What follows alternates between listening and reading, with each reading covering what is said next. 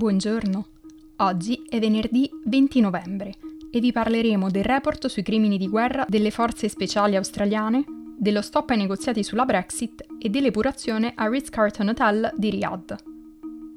Questa è la nostra visione del mondo in 4 minuti.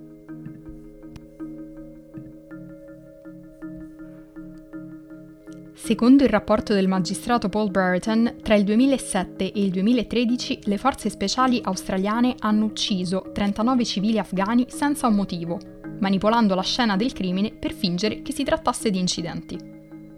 Brereton descrive le azioni delle forze speciali come vergognose e un profondo tradimento degli ideali dell'esercito.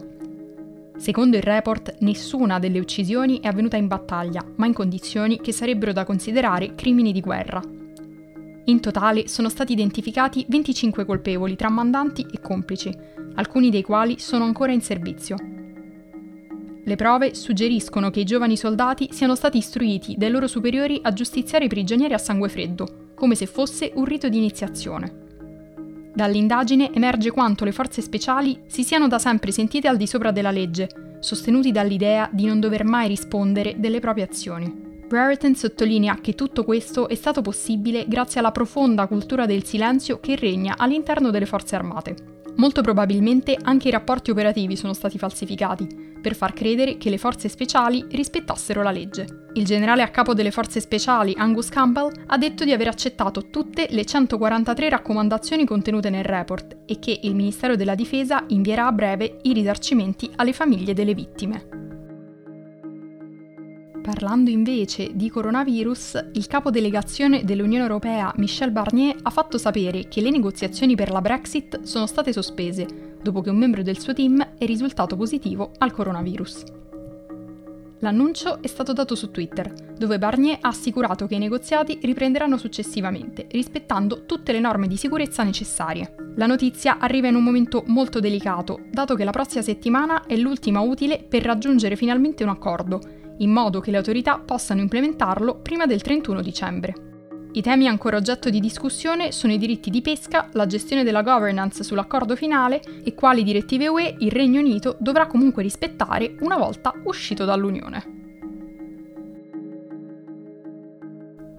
Infine, spostandoci in Arabia Saudita, all'inizio di novembre 2017 quasi 400 persone, tra cui principi, magnati e ministri sauditi, sono stati radunati e detenuti al Ritz-Carlton Hotel di Riyadh, in quella che è diventata la più grande e controversa epurazione della storia recente.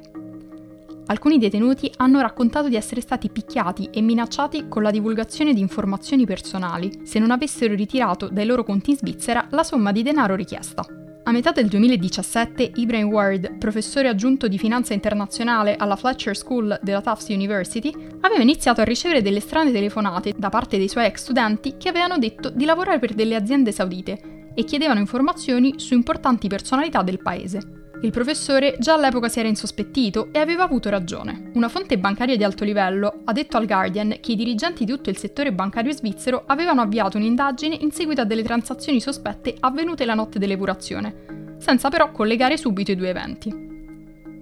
Tre anni dopo, il principe Mohammed bin Salam continua a sostenere di aver espropriato 107 miliardi di dollari perché le 87 persone convocate a Ritz erano colpevoli di corruzione. Le detenzioni hanno raccolto un ampio sostegno da parte della società saudita, dove il principe ereditario è rimasto popolare, nonostante l'omicidio del giornalista Jamal Khashoggi a Istanbul. Per oggi è tutto. Dalla redazione di The Vision a lunedì.